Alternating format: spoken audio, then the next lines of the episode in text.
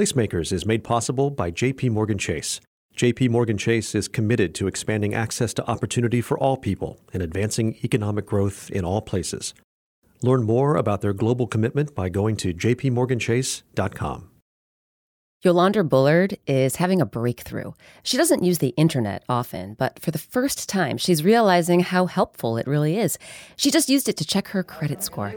I knew that you could do it online. I just never have done it because I didn't know how. But bam!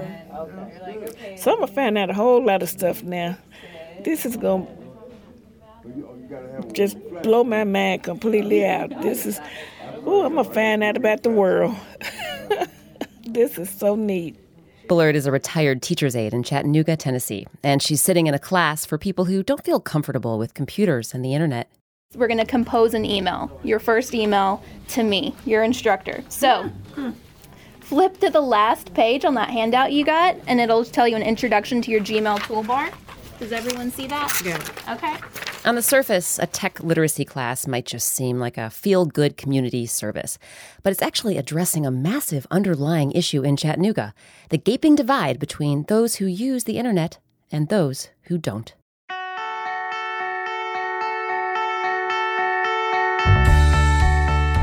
I'm Rebecca Sheir from Slate Magazine. This is Placemakers stories about the spaces we inhabit and the people who shape them. You'll find a lot of Yolanda Bullards in Chattanooga and around the United States. People who find the internet too expensive, too hard to access, and overall just plain intimidating.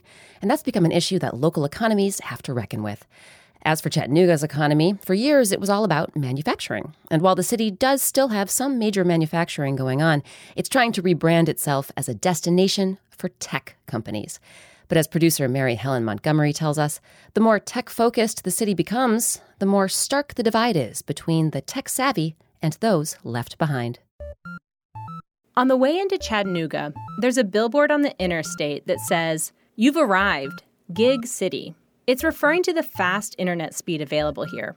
Drive downtown, and there are banners on the street marking the city's so called innovation district. There are startup incubators, CoLab, the Business Development Center, and Lamppost Group. And there are regular contests for the best new tech ideas. The people of Chattanooga hope that technology will lead the city to a bright future. But Kelly McCarthy doesn't see everyone getting a piece of that the way things are going. The, the internet and technology is not a, a leveler at the moment. In its idealist form, it is, but it's not in reality. So I'm trying, you know, again in my very small like way to kind of help make that a reality. McCarthy runs Tech Goes Home, a digital literacy program. She and her team are trying to help low income students who struggle with schoolwork that requires online research and adults who find it hard to function in a world that's more dependent on the internet every day. The city of Chattanooga is the main funder for the program. This field McCarthy's working in, digital equity, is a combination of all the things she's passionate about education, technology, and social justice. And working with kids and working with families of like really diverse backgrounds. I sort of started to realize that like people are faced with very like concrete, real world different hurdles. After college in Florida, McCarthy headed north to Yale Divinity School. She studied liberation theology, a movement in which the Bible is interpreted through the eyes of the poor. And she left divinity school with a different understanding of the world. McCarthy then took that understanding to technology.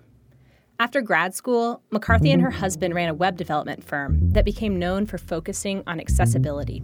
Accessibility is about making it so everyone can access the web, and that's folks who may have, um, you know, visual impairment or you know, have lost their hearing or have some form of color blindness. Um, I came to really appreciate sort of what we did, and I couldn't ever see working in any other way because to me it's like why would you build something that not everybody can actually access it just it's counterintuitive now as the program director at tech goes home mccarthy is trying to make sure that everyone in chattanooga not just the people with resources can access the internet and know how to use it. You know, the folks that are most affected by the sort of digital divide, which is pretty much who we work with primarily, um, are folks that are lower income, you know, under $30,000 a year per household, um, folks who are unemployed or underemployed, um, those who may not speak English as their primary language, um, those who have disabilities or have family with disabilities, um, folks who live in rural communities, those who are over 65, um, African Americans and Latinos are disproportionately affected. So that's a very large um, portion of Hamilton County. Tech Goes Home is modeled after a program by the same name in Boston. This is how it works students pay $50 to attend a class, and if they complete the 15 hour course, they get to take home a brand new laptop. But for McCarthy, learning these skills isn't just about improving individual lives. She thinks the health of the whole city is at stake. Chattanooga is one of the worst cities in the country for economic mobility, and the poverty rate here has been steadily growing for the last 15 years. How do you think a city would be different, or how do you think Chattanooga would be different if every single person was connected to the internet and had a basic level of tech literacy? I think that honestly, I think our unemployment rate would be staggeringly low. Um, I think our educational, honestly, attainment would probably be much higher. There would be a leveling to some extent of the playing field, um, which, you know, whether that would mean okay everybody makes more money or everybody moves out of you know public housing to you know a better situation i don't know that that necessarily would translate um, but I do think that there would be at least more more opportunities for for Chattanoogans for them to for those who really want to take them. It sounds like you think it would be a big difference. I mean, I think it would. We're talking about so many generational issues and factors of living situations and poverty that like you can't possibly expect people to improve their lives or to even meet anywhere near their potential for themselves or their families if they're sort of stuck kind of in the dark ages without the ability to do these things. But even if everyone knew how to use a computer, a lot of people still couldn't access the internet easily. In Chattanooga, it's again, it's really difficult to estimate, but I think our estimates in sort of some of our areas that are most underserved, a lot of our urban core, the connectivity rates are under 20%. That means in some neighborhoods, only one in five homes has an internet connection. Paul Stovall hasn't had the internet in years. So for a few years, you know, I was a technophobe. Uh, I had technophobia. I would not mess with a computer. You know, I just didn't understand them. I didn't know how to make them function right. Stovall is one of McCarthy's students they lock and you, you got to have a key to get in. He lives on the first floor of an apartment complex. It truly is the home of a technophobe. There are VHS tapes piled high and a desk with a monitor and keyboard, but no computer. The computer is with Stovall's pastor, who's trying to update it. But it's an older system. It's got Windows 98. Stovall used to have an internet connection, but he can't justify the cost anymore. He's 65 years old and on a fixed income. After a decade on disability, Stovall has just started looking for a job again.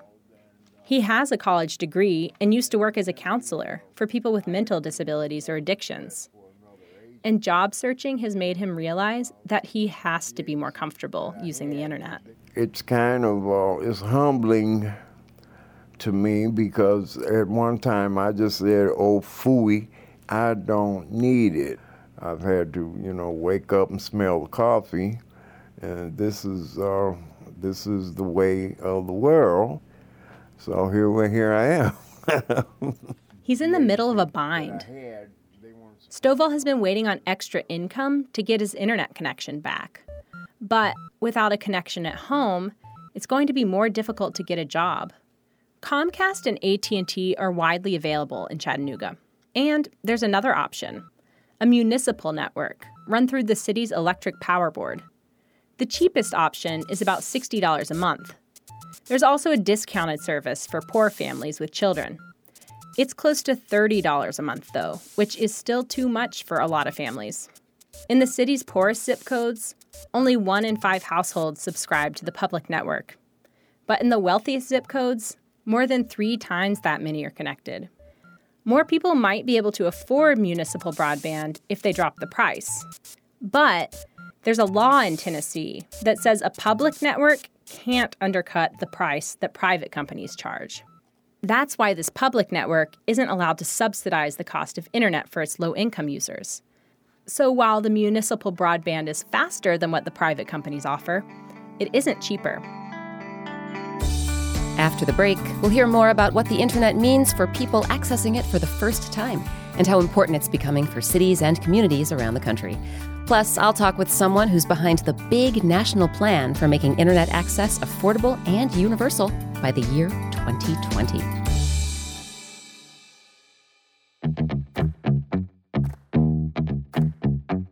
Hey, I'm Brian Babylon.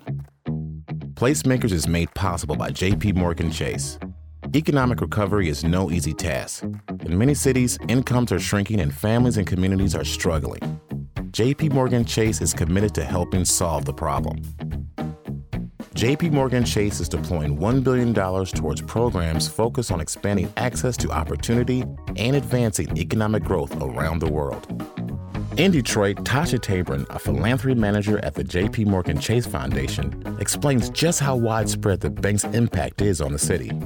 There's not many projects that you run across in the downtown and midtown area that doesn't have JP Morgan Chase's investment in it in some form or fashion. So that's amazing to see that kind of investment and see construction happening all throughout the downtown and core areas. I mean, there's no table around the city of Detroit that our name probably doesn't come up because of our engagement with so many key leaders around the workforce system and its evolution and making sure that there's jobs available in manufacturing and in the technology space.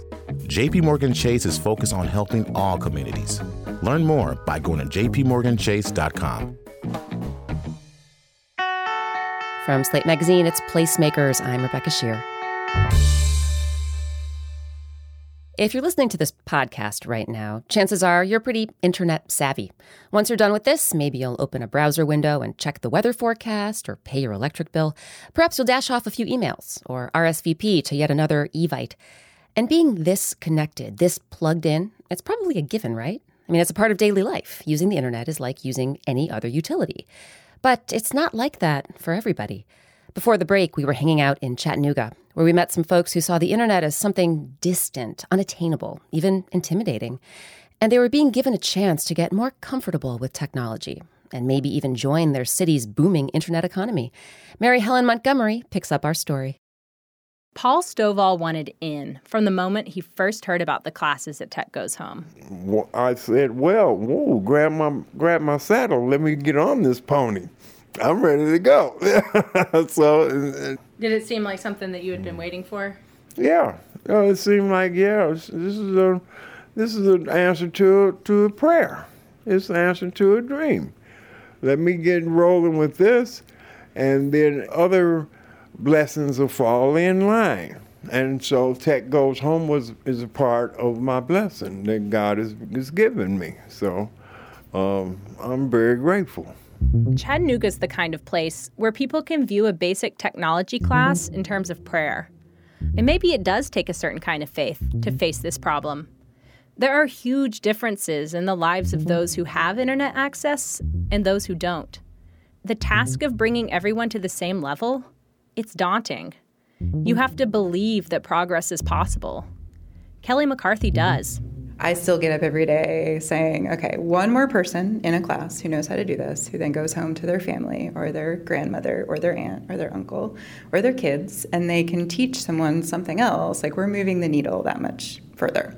Since McCarthy's program started in early 2015, more than 1,000 people have graduated. Almost three quarters of the graduates say they've done more training online. But there's still the vexing issue of affordability.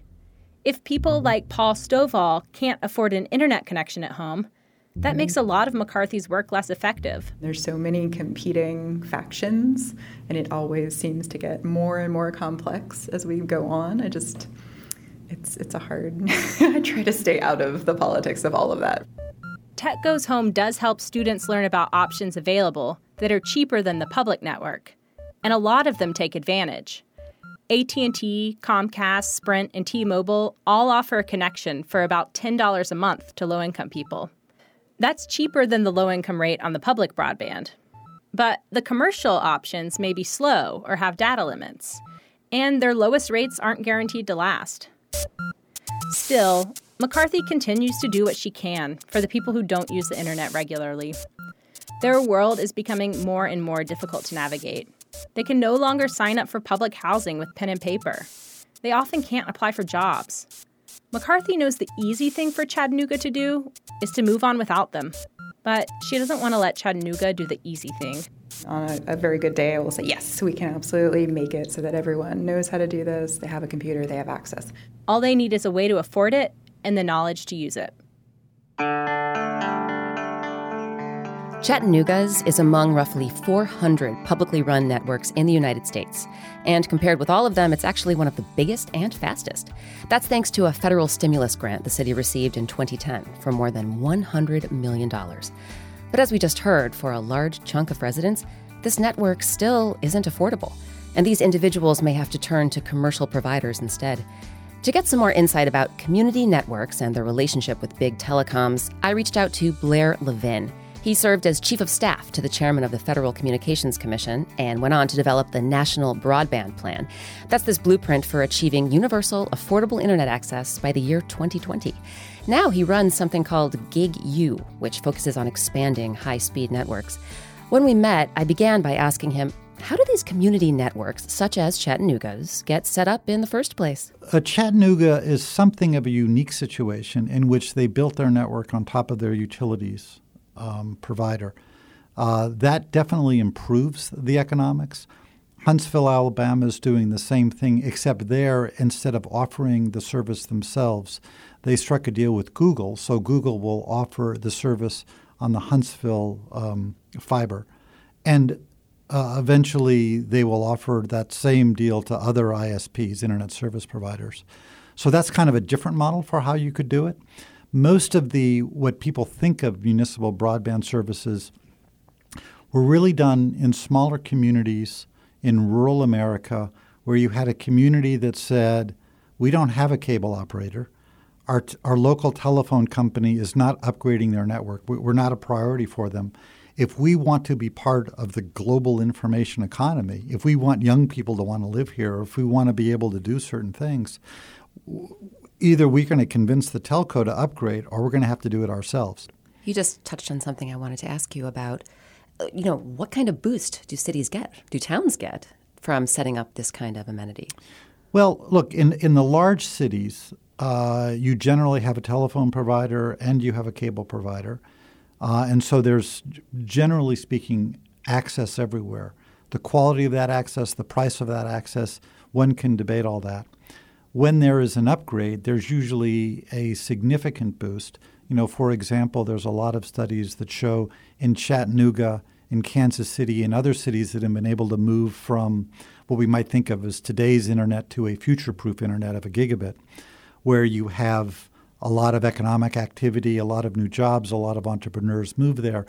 There are a lot of studies that show if you have a house that's connected to fiber and offers a gigabit, it's worth about $5,000 more than a similarly situated house that doesn't have such access.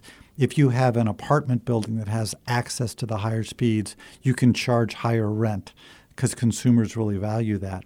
In fact, if you look at the patterns of where people live and uh, and where the jobs are, it's become even more true that cities uh, offer the most attractive uh, places to live. But if you're in rural America, the sense of isolation without internet is even greater. So for some communities, it's definitely a benefit. For other communities, it's not a luxury, it's a must have if they want to stay part of modern society. But a lot of big telecom companies aren't exactly fans of these city run networks. Well, none of the telephone companies are fans of the uh, municipally run networks and some of their arguments, uh, in my opinion, have some validity, and some of their arguments have no validity. But you know, that, that, it's always like that in a policy process. Let's start with the ones that you think do have validity. Well, look, I always think um, you know the first thing I would say is whenever government spends money to be in a uh, a market where there is currently a lot of private investment, they should ask the question. I don't take the position that some do, which is government should never do that. If we didn't, if, if you take that position, you should would say government shouldn't be in the education business. There should be no University of California. After all, there's Stanford. So I think we should we should agree that um, there are situations where government should invest, even if there's private investment. Um, uh, f- furthermore, as we lo- I, I led the effort that uh, resulted in the National Broadband Plan. When we were looking at the numbers in 2009, it was very clear that certain communities wouldn't get this without uh, the government itself doing it, and that's where you see a lot of rural communities. On the other hand, um, when you get to big cities, I think that there are alternatives. Um, and furthermore, I don't believe any city, large city, could attract the technical talent.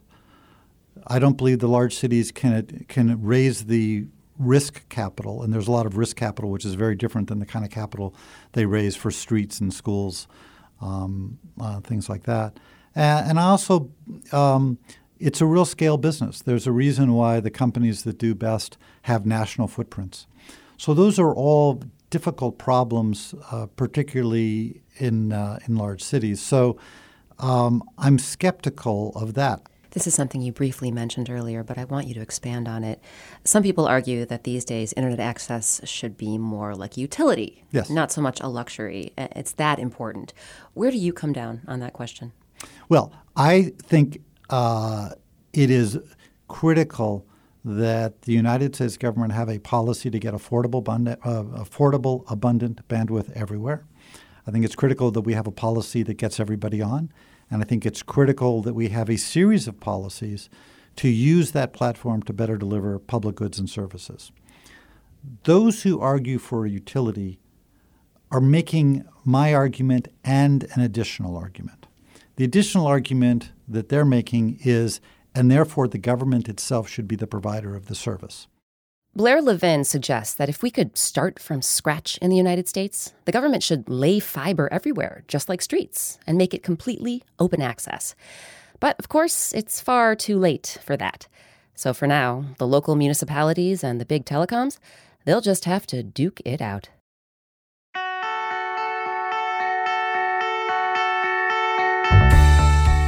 Our story from Chattanooga today was reported by Mary Helen Montgomery. Placemakers is a production of Slate Magazine and is produced by Mia Lobel, Diana Douglas, and Michael Vuolo, and edited by Julia Barton. Our researcher is Matthew Schwartz. Eric Shimelonis does our mixing and musical scoring. Our theme was composed by Robin Hilton. Steve Lickteig is our executive producer. I'm Rebecca Sheir. For more information about today's show and other episodes of Placemakers, go to slate.com slash placemakers. You can drop us a line at placemakers at slate.com. And you can follow us on Twitter. Our handle is at slate placemaker. And if you like what you're hearing, please give us a review or rating on iTunes. It really does help.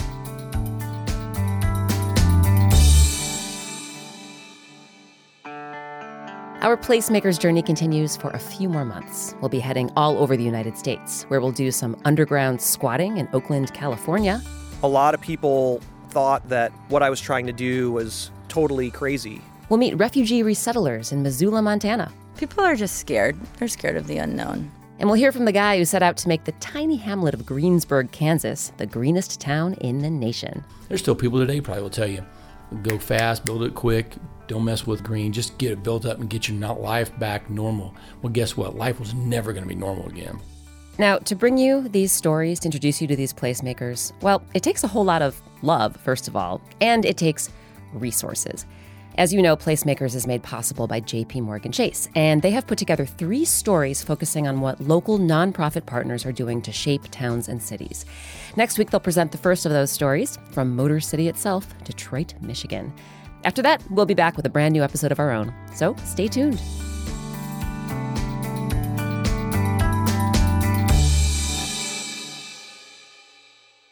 I've had opportunity to, to try to play a video game and I stayed up all night long just trying to get to the first base and I was so frustrated until I said, well, that's it for me in these computer games, you know, and I never tried to play another one.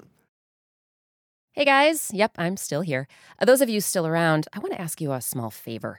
Here at Placemakers, we want to learn more about you, our listeners, and your opinions. We know you guys have strong opinions, so we created a quick survey that we'd love for you to take. If you fill it out, you'll automatically be entered for a chance to win a $150 Amazon gift card. And you'll be helping us continue to create content that makes your ears and your brain happy. To fill out the survey, go to slate.com slash survey two. That's slate.com slash survey T W O. Thank you.